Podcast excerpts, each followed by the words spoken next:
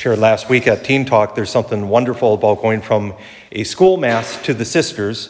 Uh, and they, well, what, what is that? And I said, school mass, and we can, you know, we can just kind of have fun. Sisters, I have to go a little deeper, uh, and because uh, not that you can't have fun either, but uh, but uh, today is one of those where I can I can uh, go a little deeper. Um, with the kids, though, I asked asked them whether they thought discipline was good or bad. And of course, you know how that went. It was not good, certainly.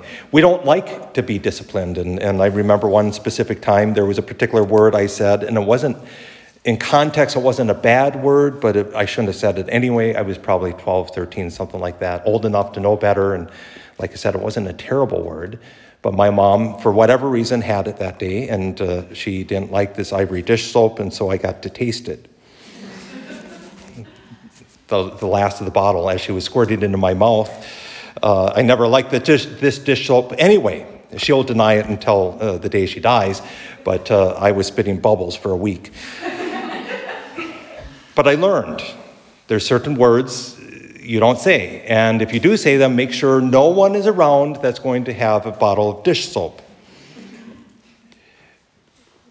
But with the kids, I, I invited them to think this is, of course, Catholic Schools Week um, you know, what we call the fields of social studies or science or math or whatever. It's disciplines, right? And maybe that's the way we should look at discipline. Uh, that our parents give, or certainly as the author of the book of Hebrews, letter of Hebrews says, that if we look at discipline in that light, we begin to understand that it is for our good. That First, we have to remember the one who is disciplining needs to be good. At that moment, I don't know if my mom was good or bad. Uh, she'll deny that she was being bad at all, but, uh, but uh, I knew she loved me. God the Father definitely loves us because he cannot help himself but to love us. Even in our worst, even in our deepest sin, God continues to love us. And yet, he wants to help us, help us find lives of holiness. And as the author tells us, without holiness, none of us can see God. Well, how do we find holiness? Is through discipline, through learning the correct way.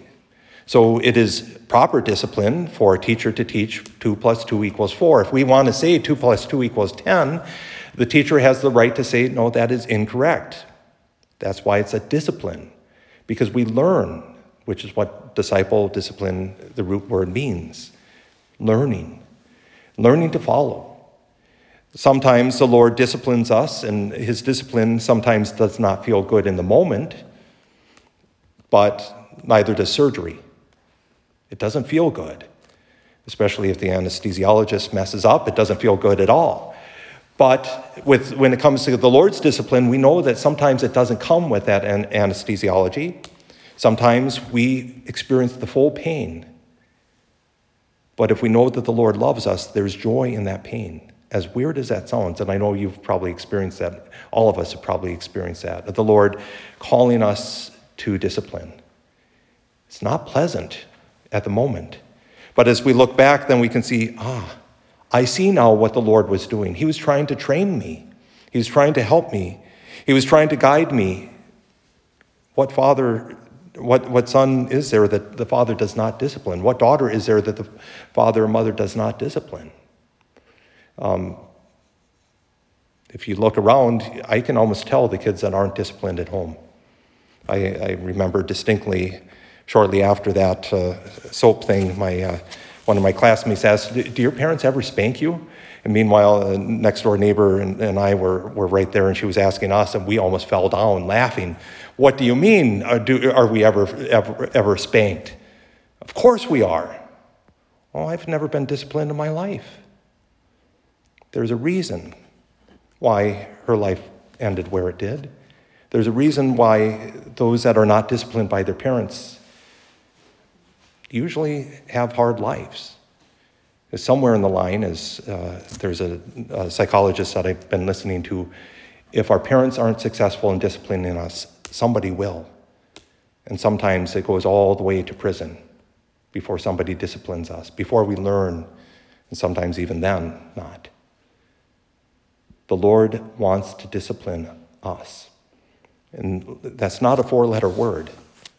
Rather, it is a good thing because it shows the Lord's love, it shows his concern. And even Jesus today in this gospel passage, he's trying to call them to discipline. Look, you're, you're, you're saying that I can't do all this stuff because I'm too, too known to you. Well, he's inviting them to let go of what they think they know. After all, and, and we as Catholics look at this and say, well, they thought they knew his family, his brothers and sisters. They were cousins, of course, but they, we know too much about you, so we can't believe in you. Jesus would discipline them, call them to faith, call them to a deeper life. So this day, perhaps to call, how is the Lord disciplining me? How is He calling me to let go of what I think I know about Him in order to really understand He calls me to follow Him?